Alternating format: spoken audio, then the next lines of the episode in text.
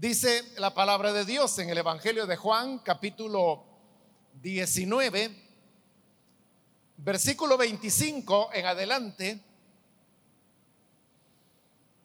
Junto a la cruz de Jesús estaban su madre, la hermana de su madre, María, la esposa de Cleofas, y María Magdalena.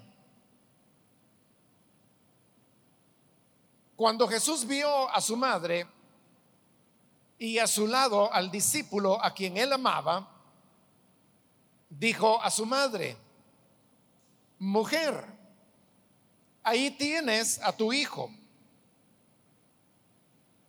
Luego dijo al discípulo, allí tienes a tu madre. Y desde aquel momento, ese discípulo la recibió en su casa. Amén. Hasta ahí vamos a dejar la lectura. Pueden tomar sus asientos, por favor.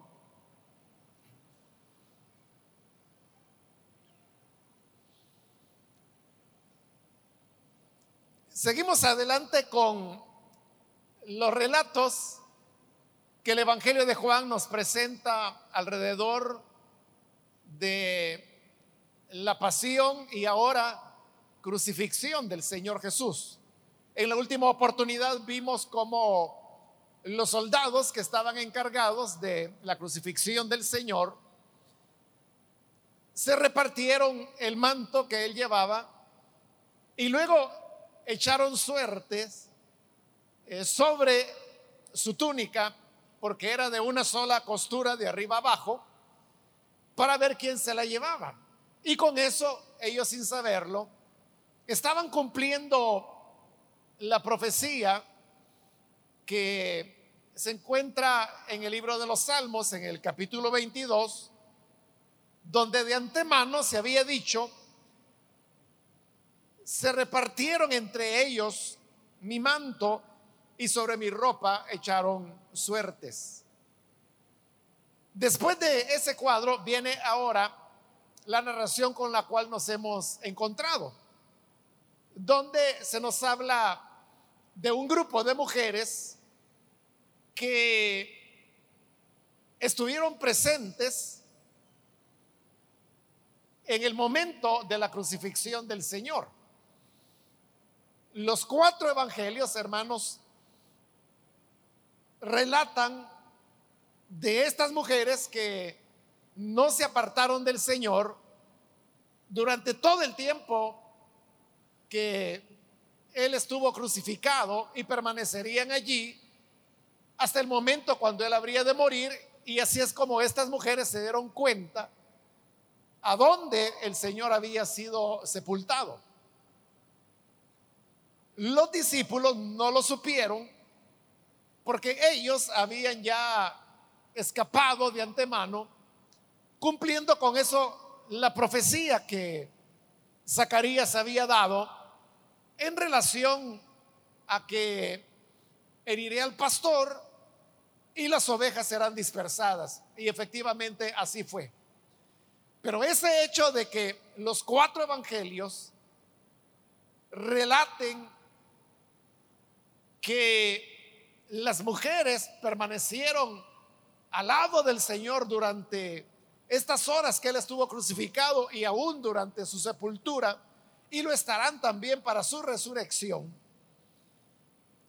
reafirma de que esto realmente sí sucedió. La única variación que hay es que los evangelios sinópticos menciona que eran tres mujeres. Juan es el único que dice que eran cuatro. Pero hay otra diferencia. Y es que en los evangelios sinópticos, aunque no se dice claramente, pero sí se infiere que las mujeres estaban viendo al Señor crucificado desde cierta distancia. En cambio, Juan, como lo acabamos de leer ahí en el versículo 25, dice que ellas estaban junto a la cruz de Jesús. No las ubica a una distancia como lo hacen los otros evangelios, sino que justamente al lado de la cruz de Jesús y por eso es que Jesús podrá hablar con su madre y podrá hablar con el discípulo amado que está al lado de ella, porque los tiene cerca. Si hubieran estado lejos, no hubiera podido establecer este diálogo que se va a producir en este pasaje. Ahora, estas mujeres, en el caso del Evangelio de Juan, se nos dice, en primer lugar, que era su madre. Luego menciona la hermana de su madre, que según los otros evangelios es la que es llamada Salomé. En tercer lugar está María, la esposa de Cleofas. Y en cuarto lugar, María Magdalena, que su nombre se repite en los cuatro evangelios. De manera que ahí tenemos a estas cuatro mujeres, según la versión de Juan, junto a la cruz de Jesús. Este, hermanos, es un primer elemento en el cual podemos reflexionar. Y es que las mujeres en el Evangelio de Juan desarrollan un papel que es de avanzada en relación a los hombres. Bueno, y no solo en el Evangelio de Juan, sino que también ocurre en los otros evangelios. Pero en el Evangelio de Juan es como un hilo conductor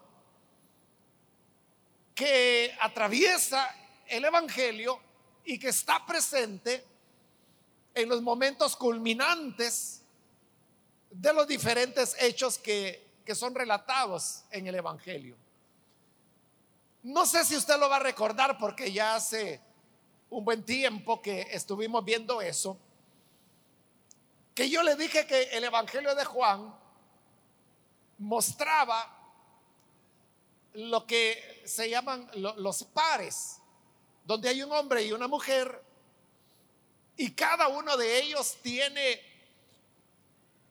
una experiencia con el Señor, pero siempre la mujer es la que lleva la avanzada. Le voy a mencionar uno de esos pares que en su momento lo hicimos ya, pero esto tuvo que ser hace varios años atrás porque se encuentra en el capítulo 3 y 4 de este Evangelio. Y ahora estamos en el 19 ya. Ese par está formado por Nicodemo, que se encuentra en el capítulo 3, su historia, y la mujer samaritana, que se encuentra en el siguiente capítulo, en el 4, la historia de ella. Los dos tienen un diálogo con el Señor. A los dos, el Señor les va guiando a través de ese diálogo, echando mano de elementos naturales para que ellos puedan comprender verdades espirituales.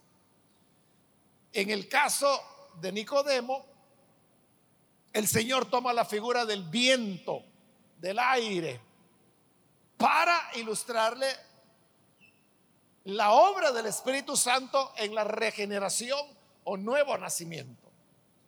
En el caso de la mujer, el Señor toma el ejemplo del agua para poderle hablar del agua viva que Él ofrece.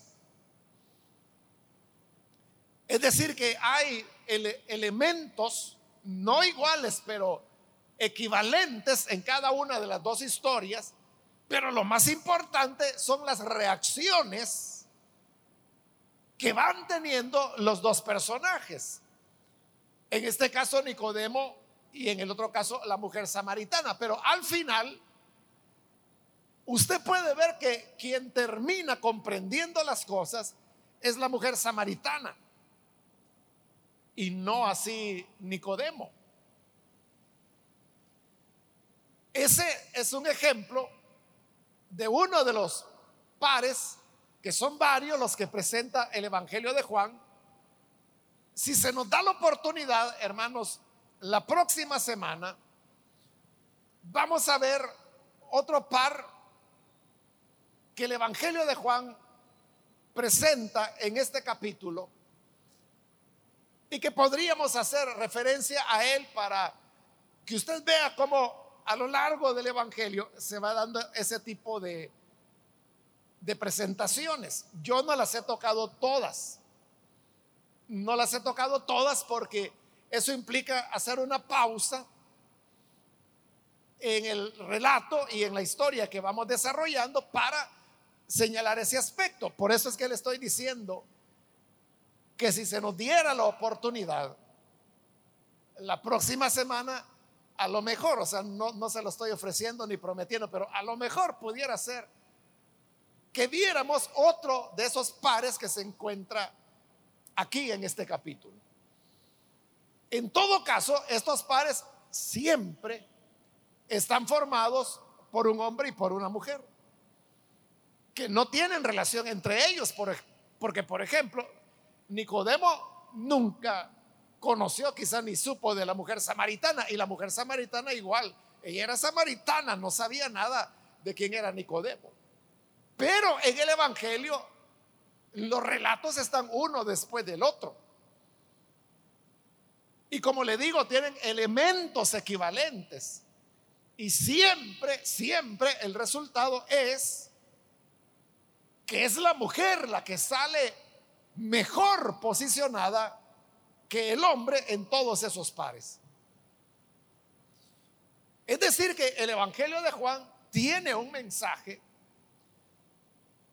en el cual se está valorizando el papel de la mujer en una época cuando pues muchas veces usted lo habrá oído, eh, la mujer no contaba,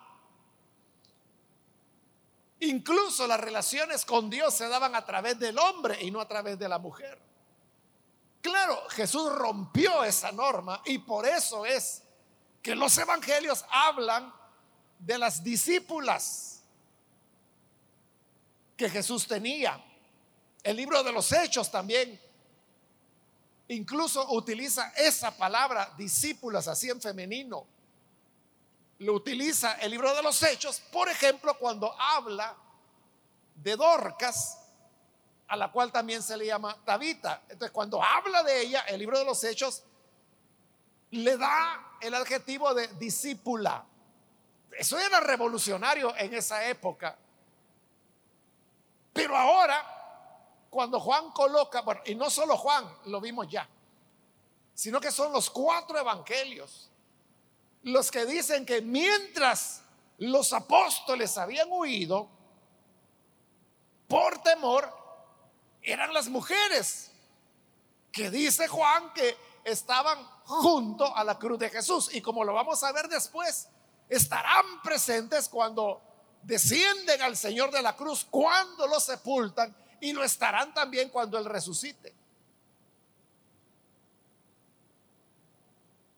Obviamente no es que los evangelios estén inventando que las mujeres estuvieron ahí. Si hay esta concordancia de los cuatro evangelios al afirmar que las discípulas estaban presentes, es porque de verdad lo estuvieron. Y uno podría preguntarse, ¿Por qué razón? Las mujeres estuvieron y los hombres no. Yo diría, hermanos, que la razón es de que la mujer muestra mayor apego, mayor dedicación o, dicho de otra manera, muestra más corazón que el hombre. No quiero decir con esto que el hombre sea una tabla y que no tenga corazón, Pero lo que estoy diciendo es que, que, la mujer tiene una firmeza en el seguimiento de Dios, del Señor Jesús, y muestra fidelidad hacia Él. Y eso no solamente fue algo que ocurrió con las discípulas de Jesús, es algo que usted lo puede ver a nuestro alrededor. Por ejemplo, si quiere tomarse unos segundos, mire a su alrededor y observe en este momento qué hay aquí más. ¿Hay más mujeres o hay más hombres? Voltea a ver si quiere. Observe.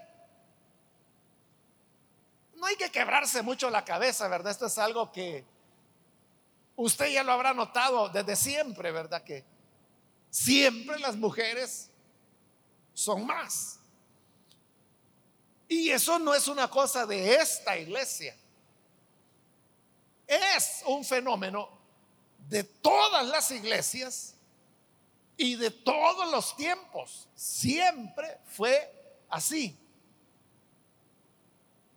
Hace años, hermanos, yo pude encontrar un grabado que era del siglo XVI, de una iglesia en Europa, el siglo XVI, estamos hablando del siglo en que se produjo la reforma protestante, ¿verdad? Allá de 1517 en adelante. Y este eh, fue un grabado hecho en madera, como normalmente eran los grabados en esa época de una iglesia cristiana. Y, lo que me, llamó la atención, hermanos, del grabado, ese era ese, ese mismo fenómeno de que la mayor parte de las personas que estaban dentro de ese edificio eran mujeres. La mayoría eran mujeres y el resto eran hombres. Bueno, eso me, llamó tanta la atención que yo incluso lo, guardé. Bueno, le saqué una copia porque creo que en un libro tuve que haberlo encontrado, le saqué copia, lo guardé y eso lo tengo guardado en algún lugar, pero estoy seguro que lo tengo, porque me llamó la atención eso. Usted puede ir si quiere, hermano, a China, a Vietnam, Argentina, a Filipinas, y verá que siempre es así. En la iglesia del pastor Chop, cuando él hace su conferencia bianual de líderes, porque la hace dos veces al año.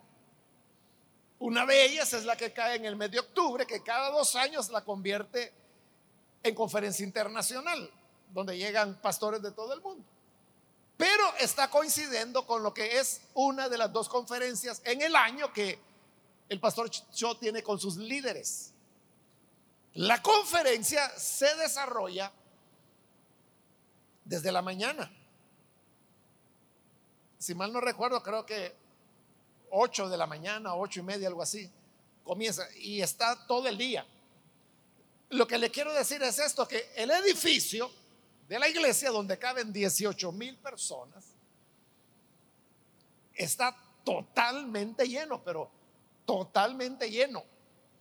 ¿Quiénes son los que están ahí?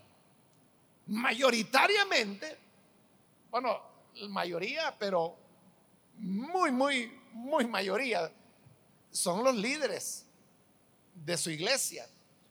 Los pastores que llegan del extranjero, que a veces pueden ser 300, no, no, mucho más. Llegan como 700, 800, algo así. Ellos caben ahí arriba porque la iglesia tiene una segunda planta, unos balcones, pues hay una, un área donde hay traducción simultánea, como en siete idiomas, y ahí es donde colocan a los pastores visitantes. es, pero solo ese balcón, donde están todos los extranjeros y todo el resto de la iglesia, todo el edificio está lleno de, puros coreanos. Pero lo que le quiero decir es, cuesta, hermanos, en ese edificio que tiene 18 mil asientos, encontrar un hombre. Y se lo digo porque yo me he tomado la tarea. Porque cuando se produce esta conferencia internacional, ellos tienen la costumbre que a, los que consideran invitados especiales, así le llaman ellos, lo sientan en la plataforma, una plataforma mucho más grande que esta, por supuesto. Uno tiene la posibilidad de estar sentado en la plataforma, es decir, uno está detrás del púlpito, detrás del predicador, uno puede ver todo. Y le digo, yo me he dado a la tarea de comenzar a ver. Es bien difícil, ¿verdad? En un edificio tan grande ir en orden, pero yo he hecho el esfuerzo de ver si veo un hombre. Mujer, mujer, mujer, mujer, mujer, mujer, mujer, mujer, mujer, mujer, mujer.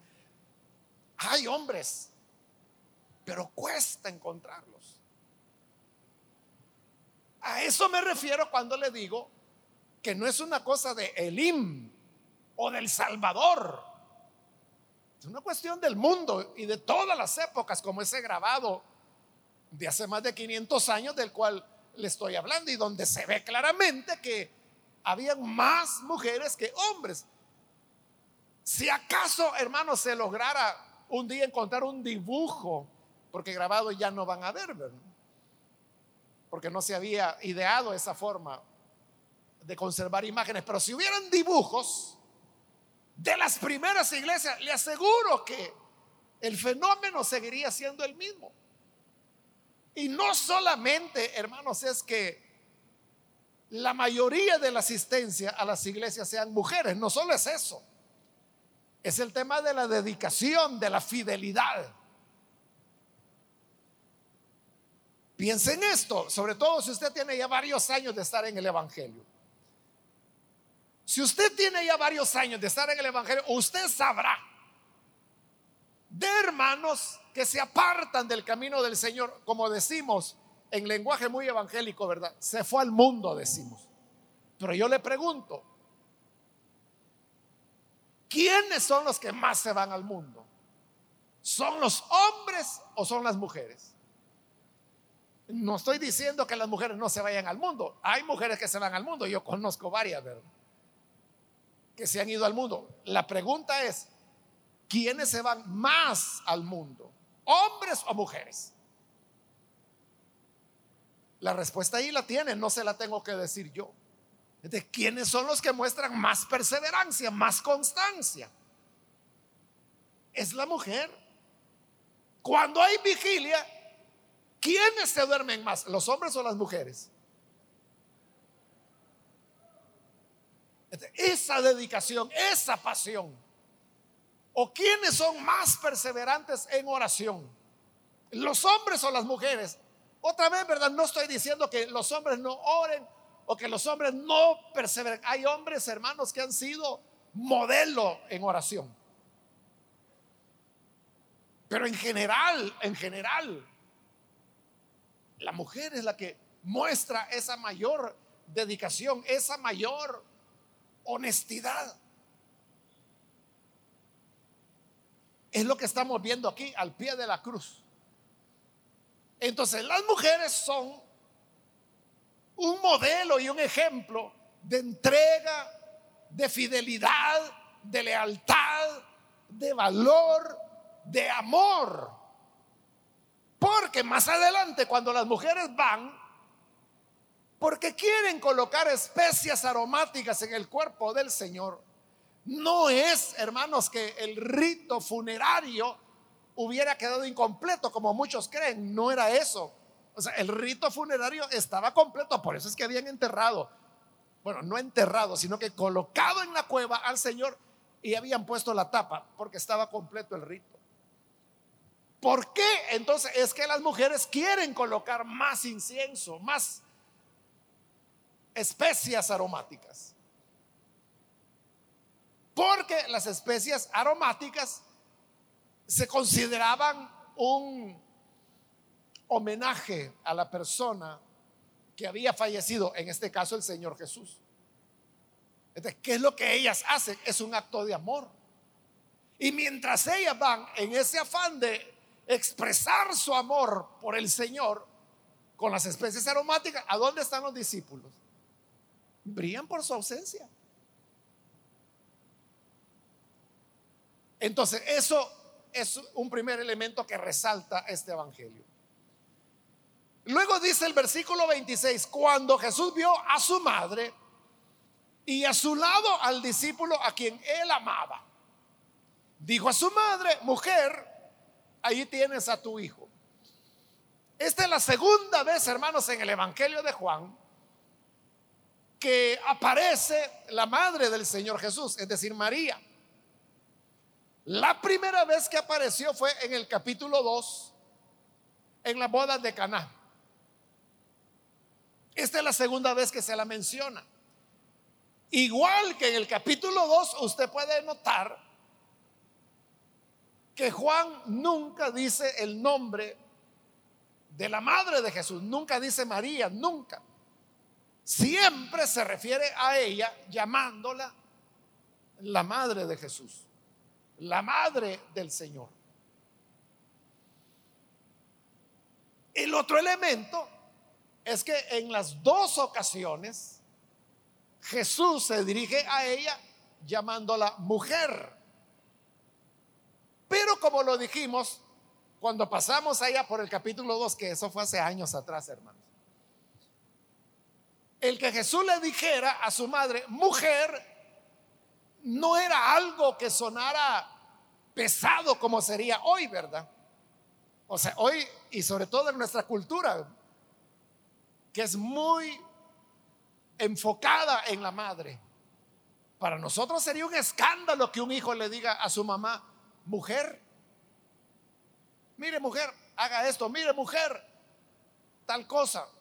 No hay hijo que se dirija a su madre en nuestra cultura diciéndole mujer. Nos suena eso inadecuado, mínimamente, ¿verdad? Pero en el caso de Jesús, en esta época, decirle mujer era un trato respetuoso. Era respetuoso. Igual, por ejemplo, que cuando Jesús está hablando con la mujer samaritana y cuando le dice, mujer, créeme que el que beba de esta agua volverá a tener sed, pero el que beba del agua que yo le daré no tendrá sed jamás.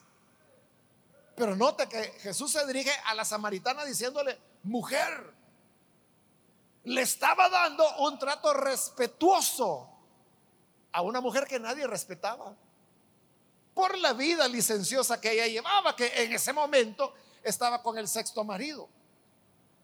Pero Jesús en eso marcaba la diferencia, que se dirigía a ella con tanto respeto, con el mismo respeto que Jesús le mostraba a su madre. Porque aquí la va a llamar mujer. El otro elemento que se menciona en este versículo 26 es el discípulo amado que aparece por segunda vez. Ya lo habíamos visto anteriormente que apareció la primera vez. El discípulo amado es mencionado ya en los capítulos finales de Juan y va a seguir apareciendo. Pero usted puede ver, aquí estamos ya cerca del final del Evangelio.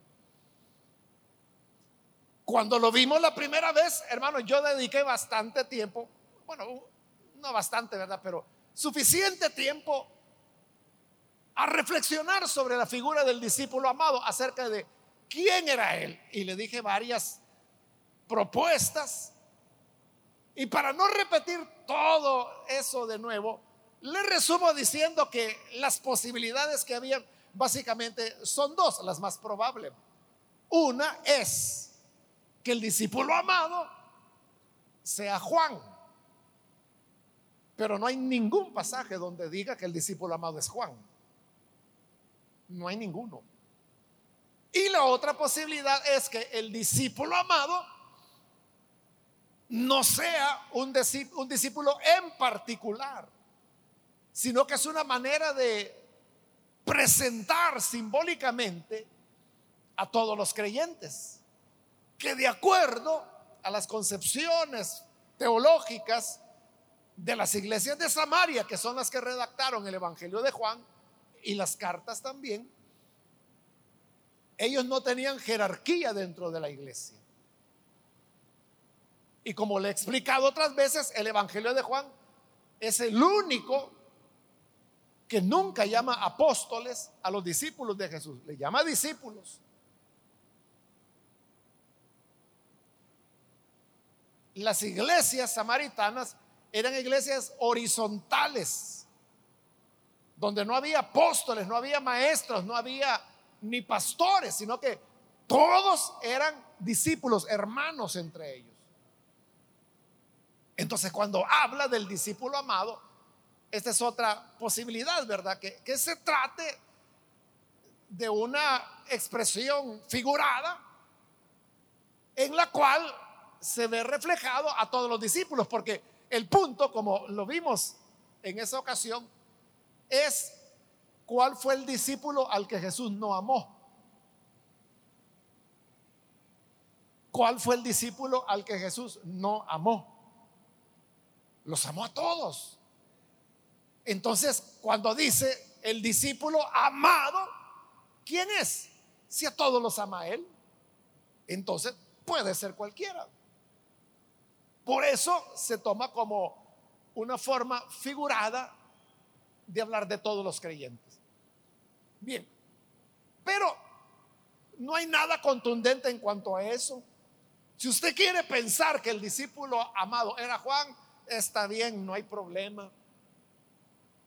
El hecho es que ahí estaba al lado de su madre, de cuando Jesús vio a su madre y que al lado estaba el discípulo amado, viene y le habla a su madre y le dice, mujer, ahí tienes a tu hijo.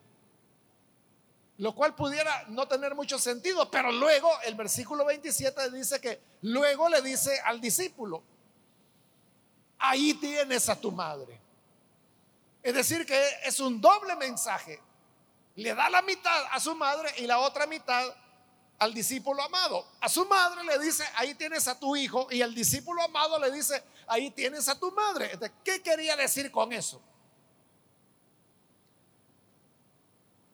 Que Jesús le estaba encomendando el cuidado de su madre a este discípulo. Recuerde que Jesús era el primogénito de María. Este pasaje, hermano, es una de las razones por las cuales se cree que José, el padre adoptivo de Jesús, esposo de María, murió antes que ocurriera todo lo que los evangelios narran. Por eso es que José nunca aparece en los relatos de los evangelios, excepto en los relatos que tienen que ver con el nacimiento o la infancia de Jesús. Pero hasta ahí, bueno, la última aparición de José es cuando Jesús tiene 12 años. Esa es la última vez que aparece José y luego no aparece, aquí tampoco está. Si José hubiera estado vivo, ¿por qué Jesús habría que habría tenido la necesidad de encomendar el cuidado de su madre a un discípulo. Por eso se piensa de que José ya había muerto. Entonces, como José había muerto, la responsabilidad por el cuidado de su madre caía sobre Jesús, que era el primogénito. Habían otros hermanos y otras hermanas. Pero Jesús era el primogénito, por lo tanto, Él era el responsable. Pero también había otra razón.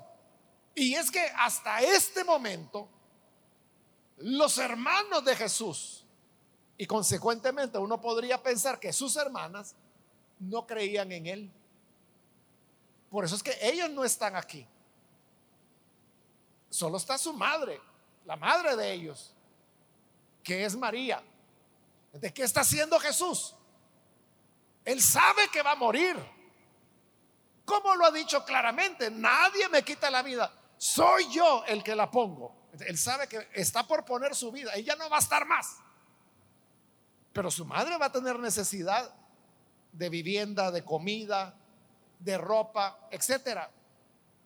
Ve al discípulo amado que está al lado y le dice, mujer, ahí está tu hijo, como diciéndole, haz de cuenta que Él es tu hijo que va a cuidar de ti. Y luego le dice al discípulo amado, ahí está tu madre, como diciendo, haz de cuenta que ella es tu misma madre. Cuida de ella como que si fuera tu madre. Y él entendió tan bien lo que Jesús le estaba diciendo que por eso termina el versículo 27 diciendo, desde aquel momento, ese discípulo la recibió en su casa. Ahí está claro, ¿verdad?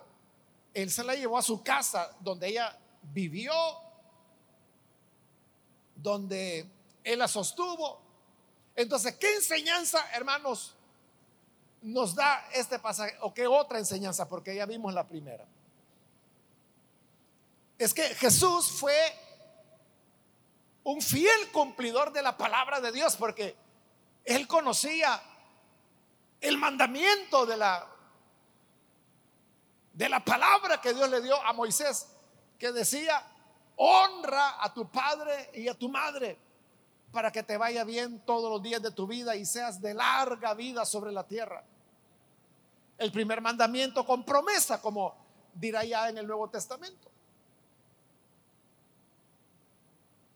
Es decir, que la dedicación a la obra de Dios no anula las responsabilidades que tenemos hacia la familia y ni siquiera la responsabilidad que tenemos hacia nuestros padres. Nadie puede decir, es que el Señor me está llamando que yo me vaya de misionero al fin del mundo. Entonces yo me voy porque es lo que Dios me ha dicho. Y su madrecita, ¿qué va a hacer con ella? Si Dios me envía para allá, Dios va a cuidar de ella. No sea sinvergüenza, hombre. Mire al Señor Jesús. O sea, él había, todo su ministerio había sostenido a su madre. Hoy él ya no puede porque va a entregar la vida. Pero no la deja desamparada, sino que se la encomienda a un discípulo. La enseñanza entonces que tenemos es que cuando cumplimos nuestras responsabilidades, hacia la familia, estamos haciendo la obra de Dios. Eso es lo que a Dios le agrada. A Dios lo que le agrada es que los hijos honren a sus padres. Lo que le agrada a Dios es que los padres no exasperen a los hijos, sino que los eduquen en amonestación del Señor. Ese es el orden. Y cuando se sigue ese orden, la gracia de Dios está sobre esas personas. Este pasaje, hermanos, es el que usa la Iglesia Católica para decir que María es la madre de todos los cristianos. Porque no lo interpretan en el sentido de que Jesús está encomendando el cuidado de su madre, sino que lo interpretan en el sentido de que Dios le está otorgando a María maternidad sobre el, discípulo, es decir, los discípulos, los creyentes, la iglesia. Y que a la iglesia le está diciendo, ella es tu madre. De ahí viene la enseñanza. Esa enseñanza, hermanos, realmente no tuvo su origen dentro del catolicismo romano, sino que su origen fue en la iglesia oriental, en el siglo noveno. Fue allá en el oriente donde ellos dijeron que implicaba eso, la maternidad de María sobre todos los creyentes. Y no es hasta el siglo XI, es decir, 200 años después, que la enseñanza es adoptada por la iglesia occidental que es la que nosotros propiamente conocemos como Iglesia Católica, que, que no es la única, pero es con la que estamos más relacionados. Y así es como la enseñanza se extendió hasta el día de hoy. Teólogos católicos, que por ser católicos conservan el dogma de María como madre de los cristianos, pero que como son teólogos sinceros, ¿verdad? Y la teología es una ciencia. Entonces, cuando ellos aplican la ciencia de la exégesis, de la hermenéutica, los mejores teólogos católicos reconocen que el pasaje de lo que está hablando es de una entrega del cuidado de María. Pero como usted sabe, la Iglesia Católica tiene dos fuentes de autoridad. Una es la Biblia y la otra es la tradición. Entonces, ellos dicen, la Biblia no implica de que haya una maternidad espiritual de María sobre todos los creyentes. Pero en la tradición sí. Entonces, como la tradición lo dice, sigue siendo un dogma de la Iglesia Católica. En el caso de las iglesias protestantes y evangélicas, como nosotros, solo tenemos una fuente de autoridad, que es la Biblia. como la Biblia no da ese paso, pues entendemos que lo que Jesús estaba haciendo era entregar el cuidado de su madre a uno de sus discípulos. Y la enseñanza, hermanos, que, que queda para nosotros, bueno, serían dos, ¿verdad? Una de cada, cada uno de los dos puntos que hemos tocado. El primero es ver el modelo de espiritualidad de la mujer. Y el segundo sería la responsabilidad que como buenos creyentes, verdaderos creyentes tenemos hacia nuestra familia. Porque Jesús fue modelo de eso, aún estando en la agonía de la muerte. No lo olvidó. Que Dios nos ayude para que podamos hacer nuestras estas enseñanzas. Vamos a cerrar nuestros ojos, hermanos, y quiero hacer una invitación si hay con nosotros personas que todavía no han recibido al Señor Jesús como Salvador. Pero si este es su caso, yo quiero invitarle para que usted no vaya a dejar pasar este momento sin recibir al Señor. Le invito para que crea en Jesús el día de hoy. Si usted necesita recibir a Jesús como su Salvador, por favor póngase en pie ahí en el lugar donde usted se encuentra. Cualquier amigo o amiga que hoy necesita recibir a Jesús puede ponerse en pie. Muy bien, aquí hay una persona, que Dios la bendiga. Alguien más que necesita hacerlo puede ponerse en pie. Alguien más que necesita venir hoy al buen Salvador, póngase en pie y con gusto oraremos por usted. Quiero invitar también si hay hermanos que se han alejado del Señor, pero hoy necesita reconciliarse. Mire el ejemplo de fidelidad de estas mujeres, que mientras los apóstoles, los apóstoles se habían acobardado, estas mujeres seguían junto a la cruz, leales al Señor. Estuvieron con Él no solo en los momentos de gloria y de los milagros, estuvieron con Él en el dolor y en la muerte. ¿Quiere usted reconciliarse? Póngase en pie para que oremos por usted. Cualquier hermano o hermana que necesita hoy reconciliarse.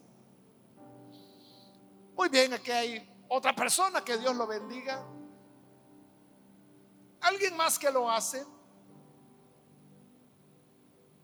Puede ponerse en pie y vamos a orar por usted. ¿Hay alguien más?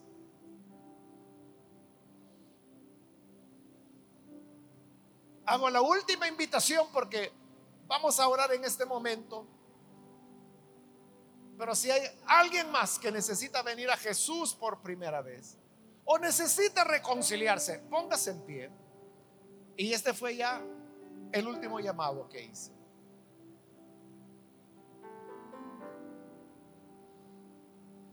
A usted que nos ve por televisión también le invito para que se una con estas personas que en este lugar están recibiendo a Jesús.